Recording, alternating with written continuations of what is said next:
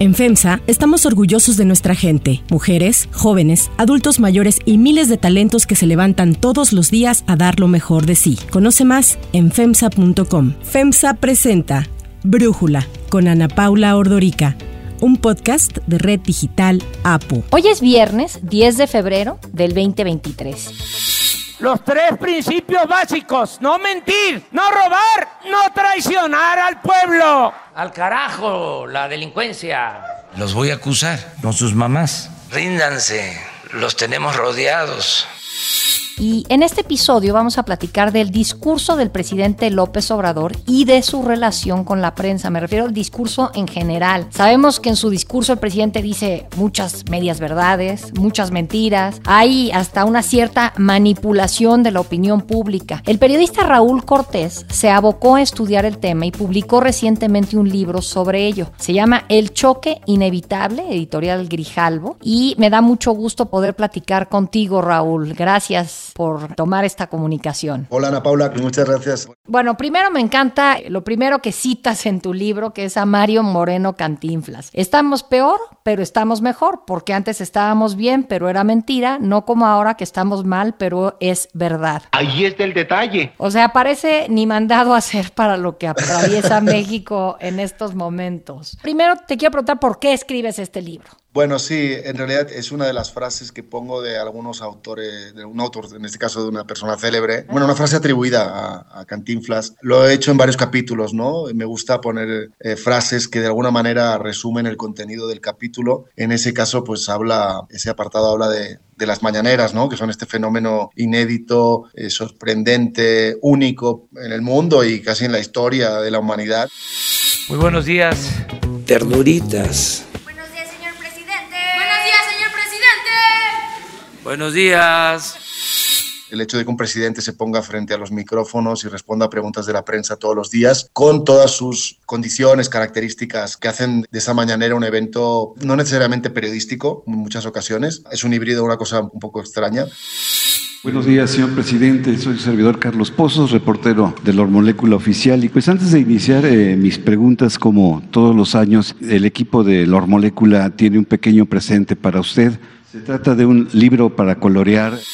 Pero sí, bueno, esa frase refleja mucho de lo que está pasando hoy en día con la opinión pública en México. De alguna forma hay cosas que son como antes, pero pienso que desde la llegada al poder de López Obrador han cambiado un poco las reglas de juego y los medios de comunicación que ya veníamos desde hace años sufriendo los embates del cambio de modelo, ¿no? Del negocio de la publicidad, el tema de la, de la entrada de, en juego de las redes sociales, etcétera, pues estamos siendo sometidos a, a, una situación de mucha presión. Estamos ante un desafío muy grande que no es exclusivo esto de México, también lo hemos visto previamente en otros países, en Estados Unidos, por supuesto, con Donald Trump y las fake news, y el caso de Bolsonaro en Brasil, en Bukele, en El Salvador. En todas partes, en realidad, suceden este tipo de situaciones de confrontación entre, entre medios y, y el poder, ¿no? Y un poco lo que he hecho ha sido explicarlo, porque para mí este momento que vive México es histórico, ¿no? No me refiero en términos de transformaciones políticas,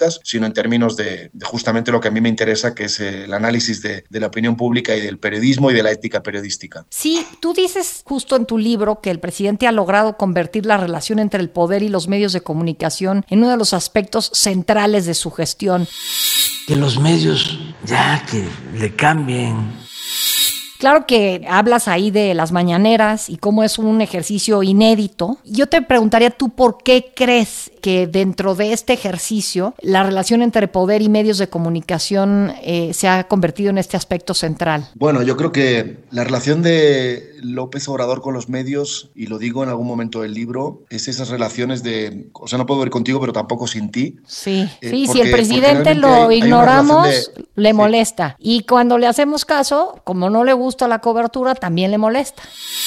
Las mesas de análisis, todo, todo en contra Hay una necesidad, y esto no es una cuestión que haya surgido ahora en 2018, cuando él llegó al Palacio Nacional, porque, y de hecho el, el título es una demostración clara de que no es así. O sea, yo escogí muy bien las palabras del título del libro porque quería reflejar que ese choque inevitable eh, se iba a dar, ¿no? Al, al llegar el presidente, o se dio más bien al llegar el presidente al poder, pero que era inevitable justamente porque, bueno, yo llegué a México en 2006, uh -huh. cuando López Obrador lideraba, ¿no? Esa campaña de denuncia de fraude electoral y había tomado el paseo de la reforma y ya desde entonces pues la relación era muy ríspida y muy tensa con los medios, eso venía de antes incluso, cuando era jefe de gobierno de la Ciudad de México. Y era evidente que si él era elegido presidente, en principio eso no tenía por qué cambiar, aunque si nos atenemos a lo que había sucedido con anteriores gobernantes, a veces sí cambiaba. En, ¿Por qué digo esto? Porque durante sexenios, durante el Priatos, por supuesto, pero también después de la transición democrática, después del año 2000, la publicidad oficial y los gastos del gobierno en términos de comunicación social, ¿no? Fueron un elemento, digamos, de presión o de, no sé si decirlo, de chantaje, porque es, es una palabra muy fuerte, pero sí que algunos presidentes lo utilizaron, ¿no? Para mejorar su imagen pública y claro, uno pensaría que con AMLO eso no iba a suceder y exactamente no ha sucedido porque él recortó la publicidad oficial nada más llegar a la, a la, mitad, pero de todas maneras sigue distribuyendo la publicidad oficial entre muy pocos medios y los que más dinero reciben son las dos televisoras principales, Televisa y TV Azteca, uh -huh. y posteriormente La Jornada, ¿no? Que era un medio opositor que ahora se ha vuelto oficialista. Entonces, de alguna manera, sí, el choque inevitable se ha dado con los medios con los que AMLO está peleado desde siempre, pero no necesariamente ha sido con todos los medios. Ahora bien, en todo esto también hay que tener en cuenta que no es lo mismo la forma de comunicar, la, comunicación política que tienen ahora los gobiernos que la que tenían hace 10 años, 20 años. ¿Por qué? Porque ahora tienen las, plata las plataformas digitales como YouTube o las redes sociales como Facebook, Twitter, etcétera, para llevar su mensaje directamente a las audiencias, a los ciudadanos, a los futuros electores, sin que pasen por el filtro de los medios de comunicación como era anteriormente. También mi gratitud a las benditas redes sociales. Y eso, por supuesto, que es peligroso, porque yo creo que los medios somos intermediarios entre el poder y el ciudadano, somos los que estamos más preparados para pedirle al poder que rinda cuentas. Y no solo eso, sino que además somos los especialistas en procesar la información que sale del poder para que a los ciudadanos les llegue contextualizada, corroborada, contrastada. Y por eso es nuestra labor es muy importante. Y claro, en situaciones como la actual en México y en otros países, pues resulta muy preocupante y, y los medios de comunicación estamos ante un desafío mayúsculo, creo yo. Claro. Ahora, tú hablas eh, de cómo estas mañaneras fueron concebidas supuestamente para lograr un diálogo circular entre el presidente, el gobernante, digamos, los medios de comunicación para así lograr mayor transparencia, rendición de cuentas, o sea, como que sonaba a una panacea. Aquí se expresan opiniones sin censura. Esta es una conferencia, un diálogo circular completamente libre. Pero pues resulta que más bien son unos ejercicios desde mi punto de vista plagados de propaganda, de información falsa. Y tú hablas justamente de este tema de las fake news y que el presidente López Obrador ha logrado hacer un uso político de las fake news. ¿No sientes que esto que está haciendo el presidente podría también ser un arma de doble filo, Raúl? Sí, sí. Lo que pasa es que él cree mucho en, su, en esta herramienta, ¿no? En las mañaneras, ¿no? No solo cree en ellas, si, si, si, vemos, por ejemplo, las primeras mañaneras del año 2018, de diciembre de 2018, es impresionante, eh, yo lo he hecho como ejercicio en las clases de ética periodística que doy en la universidad, hemos estado hablando de esas conferencias, eran realmente ruedas de prensa. ¿Qué quiero decir con eso? Asistían los principales medios de comunicación, con periodistas connotados, que hacían preguntas de actualidad, incisivas, con sentido periodístico, y el presidente respondía de forma breve y, y atinada, digamos, o sea, por lo menos consecuente con respecto a lo que le preguntaban. Preguntarle, por un lado, qué información tuvieron en esta reunión, si es que ya la tuvieron, sobre el asesinato del periodista en Nayarit, del primer periodista pues asesinado ya durante su gobierno.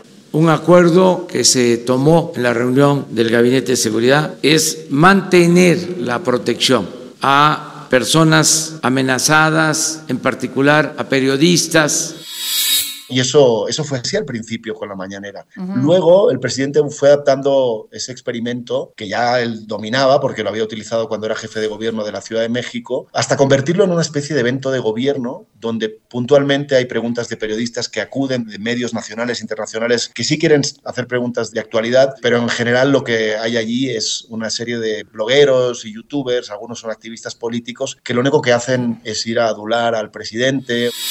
Presidente de México, su servidor Carlos Pozos, reportero de la Molécula Oficial y columnista para la revista Petróleo y Energía. En esta época de agradecimiento, señor presidente, pues yo quiero agradecerle el alto honor de permitirme estar en estos ejercicios de comunicación circular ya por dos años o hacerle esa pregunta que tanto se repite, que para mí es lo menos periodístico que existe y que de hecho recomiendan los manuales de ética periodística nunca hacer, que es eso de usted qué opina ¿no? sobre tal tema. ¿no? Eh, una pregunta de un periodista, según los manuales de estilo que existen en el mundo, de los medios más prestigiosos, una pregunta tiene que ser incisiva, tiene que tener un, un sentido periodístico, tiene que de alguna manera plantearle a la fuente, al interrogado, una cuestión que le obligue a responder algo que, que dé información. Y López Obrador, pues él con esta lógica del diálogo circular, que por cierto no tiene nada que ver con lo que es una rueda de prensa. El diálogo circular, o sea, la, propia, el propio concepto de diálogo circular no tiene nada que ver con la construcción de información periodística que se da en una rueda de prensa, donde una persona que representa el poder se pone frente a un micrófono y responde a preguntas de los periodistas. No están dialogando, tiene que responder a las preguntas que le hacen. En un diálogo es, el trato es de tú a tú, aquí no es exactamente así. Hay una verticalidad, pero porque es necesaria justamente para llegar a la verdad, ¿no? Para llegar a la verdad periodística. Lo otro, pues otra cosa. Respondiendo un poco a lo que planteas, yo creo que sí el presidente considera que le está funcionando. De hecho, cada vez son más largas las mañaneras respecto a cómo eran al principio y además cada vez sus intervenciones son más extensas y las intervenciones de los funcionarios del gobierno. Y él,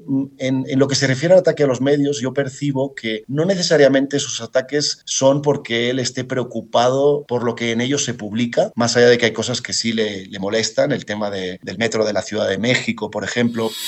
¿Qué tal que sí sean actos provocados y que lo que quieran es que suceda una desgracia mayor? ¿No lo vamos a evitar? Pero son cosas que más allá de que lo que digan los medios o informen los medios, son hechos que son probados, ¿no? O sea, son realidades que se dan, ¿no? Pero más allá de eso, yo pienso que López Obrador a veces utiliza los ataques a los medios para seguir construyendo su discurso, ¿no? De transformación, de rechazo al antiguo régimen, porque él identifica a los medios de comunicación con ese antiguo régimen neoliberal, corrupto, conservador. Entonces, no sé hasta qué punto le preocupan tanto o simplemente son un argumento, un pretexto para seguir haciendo campaña política, ¿no? Que al final es uno de los objetivos centrales de la pañanera. Pues existe esta versión, no probada, pero tampoco desmentida, de que el presidente se para a 4 de la mañana, está listo para sus mañaneras, habla tres horas, de ahí hará una actividad más y para las 12 del día ya se acabó la jornada laboral. Macanea, como dice, sube sus videos de, que va y lanza unas bolas y de alguna forma, pues yo no sé si, o sea, él creerá que sirven las mañaneras, pero también no será que está enamorado de sí mismo y de lo que las mañaneras le permiten transmitir. O sea, siento que es como el equivalente a la bruja de Blancanieves que preguntaba quién es la más bonita frente al espejo. Aquí López Obrador, pues como tiene a periodistas, algunos serios evidentemente de los medios tradicionales, pero otros periodistas, pues que se han hecho en este sexenio, ¿no? El señor del moñito, Lord Molécula y en fin todo esto, le soban su ego ¿No será eso también, Raúl? Pues mira, yo la verdad que soy un teórico del periodismo, a eso me he dedicado en la, como profesión, o sea, como, como profesional de, como corresponsal extranjero en distintos países y, en la academia, ¿no? En la universidad, y sé de comunicación y he estudiado el tema, pero no tanto de psicología. No sé hasta qué punto, o sea, digo, no me atrevería a hacer una reflexión sobre eso, si bien es cierto que algo que he pensado muchas veces es que el presidente tiene una obsesión con el periodismo. Yo creo que es una vocación frustrada. Eh, en algún momento en su vida le debió pasar por la cabeza la posibilidad de ser reportero o ser director de un medio, porque esa es la sensación que da cuando lo escuchas, por el interés además que tiene ¿no? en lo que se produce en los medios. Llama mucho la atención que dedique tanto tiempo del día a hablar. Hay quien dice que es para mantener activa su base ¿no? electoral. Puede ser. Yo, yo, Pero ¿qué tanta influencia tiene esto realmente? O sea, ¿qué tanta influencia tiene? ¿Cuánta gente ve la mañanera realmente? ¿Lo ves que trascienda en los medios de comunicación? Pues hay una Hay una masa crítica grande de la que, que sigue la mañanera. Muchos son fieles seguidores de la cuarta transformación y del, de la figura, en realidad, de AMLO. Por supuesto, luego hay periodistas y tomadores de decisión que deben, si no ellos, pero otras personas ¿no? que, les informen de lo que está ahí pasando, porque pues al final, si en algo ha destacado el presidente es que con la mañanera en muchas ocasiones ha logrado fijar los temas de la agenda informativa, aunque no necesariamente ha sido así todo el tiempo. Ha habido muchas ocasiones en las que la realidad le ha superado y algunos reportajes publicados en los medios de comunicación que exponían la acción de gobierno por los motivos que fueran o de repente algunas situaciones de la relación con Estados Unidos o del tema de la violencia, pues le han obligado ¿no? a tocar esos asuntos y salirse un poco de su agenda de gobierno y su agenda política y su agenda electoral. Yo sí creo que él está pensando siempre en la próxima elección, así funciona, ¿no? Y, y en realidad él también es un apasionado de la historia y sabe utilizar muy bien sus reflexiones históricas para seguir eh, ¿no? construyendo su, discurso. De hecho, yo cito ya a un autor en el libro que habla de, de esa pasión por la historia de López Obrador y el hecho de que él haya escogido el Palacio Nacional para vivir en lugar de los pinos. Dice esta persona que no es casual, este, este especialista. Primero porque el Palacio Nacional representó, es el palacio realmente de, presidencial, o sea, por lo que representó durante siglos en, el virreinato, etcétera, pero es que además debajo del Salón de la Tesorería del Palacio Nacional, donde da las ruedas de prensa diarias, está el antiguo palacio de Moctezuma II, este que era el Tlatuani, ¿no? Y el Tlatuani en el periodo prehispánico era no solo aquel que gobierna, sino también aquel que habla. Y esa es una, para mí me parece una idea muy bonita además porque, y, muy gráfica, ¿no? Porque López Obrador entiende la política y, entiende gobernar como hablar, ¿no? Como comunicar. Para él es, es crucial. Ah, miren. Lo que me encuentro. Soy yo, Tlatuani. Ahora, ha habido muchos asesinatos de periodistas en México. Eh, mencionas tú también eh, el caso de Ciro Gómez Leiva y cómo no murió, pues gracias a que tiene un coche blindado en el ataque que sufrió dos, tres días después. Digo, no sé si esté vinculado una cosa con la otra o no, pero sí el presidente había dicho que escucharlo a él y a otros dos, tres periodistas te podía enfermar y hasta generar un tumor en la cabeza si nada más escucha a uno, a Ciro, o a Loré de Mola, o a Sarmiento, no, pues, además es hasta dañino para la salud. O sea, si los escucha uno mucho, hasta le puede salir a uno un tumor en el cerebro.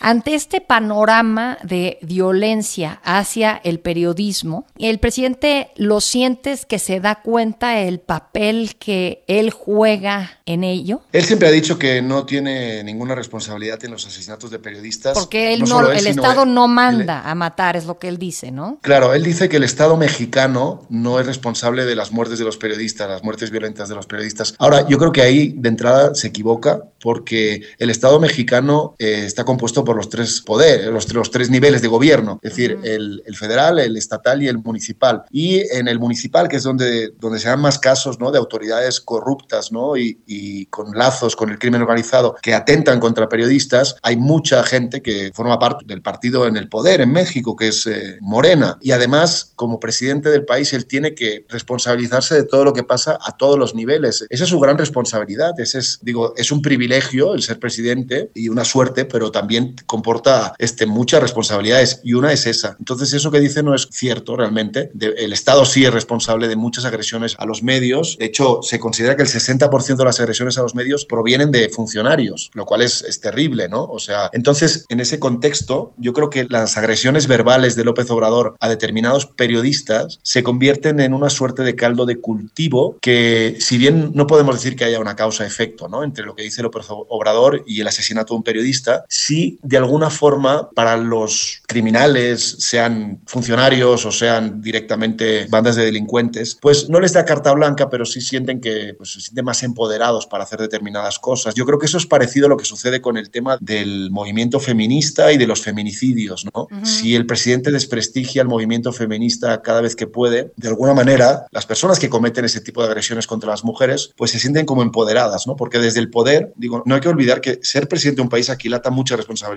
y lo que dices tiene una fuerza tremenda en la ciudadanía. Entonces, de alguna manera los empodera o, no, diría que les da carta blanca para hacer lo que quieren, pero les empodera un poco, ¿no? Para tomar determinadas decisiones eh, erróneas o llevar a cabo acciones terribles, ¿no? Claro, pues se ve buenísimo tu libro, para que los que nos escuchen, muy recomendable, El choque inevitable, Raúl Cortés de Editorial Grijalvo. Muchísimas gracias por platicar con nosotros de tu pequeño cachorro, como le llamas. Sí, muchas gracias Ana Paula por la invitación a conversar y bueno, seguimos en contacto. Si te gusta escuchar Brújula, te invitamos a que te suscribas en tu aplicación favorita o que descargues la aplicación Apo Digital. Es totalmente gratis y si te suscribes será más fácil para ti escucharnos. Además, nos puedes dejar un comentario o calificar el podcast para que sigamos creciendo y mejorando para ti. Para cerrar el episodio de hoy los dejo con música de Maroon 5.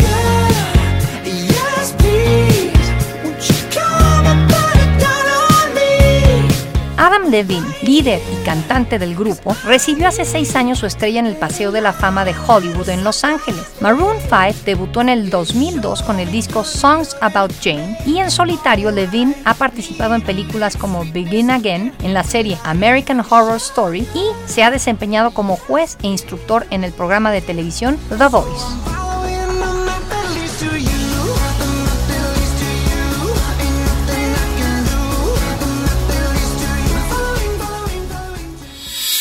Yo soy Ana Paula Ordorica. Brújula lo produce Batseba Feitelson. En la redacción, Airam Narváez. En la coordinación y redacción, Christopher Chimán. Y en la edición, Cristian Soriano. Los esperamos el lunes con la información más importante del día. Que tengan por lo pronto un muy buen fin de semana. Oxo, Farmacias ISA, Cruz Verde, Oxo Gas, Coca-Cola FEMSA, Invera, Torrey y PTM son algunas de las muchas empresas que crean más de 245 mil empleos tan solo en México y generan valor como parte FEMSA. FEMSA presentó Brújula con Ana Paula Ordorica, un podcast de Red Digital APO.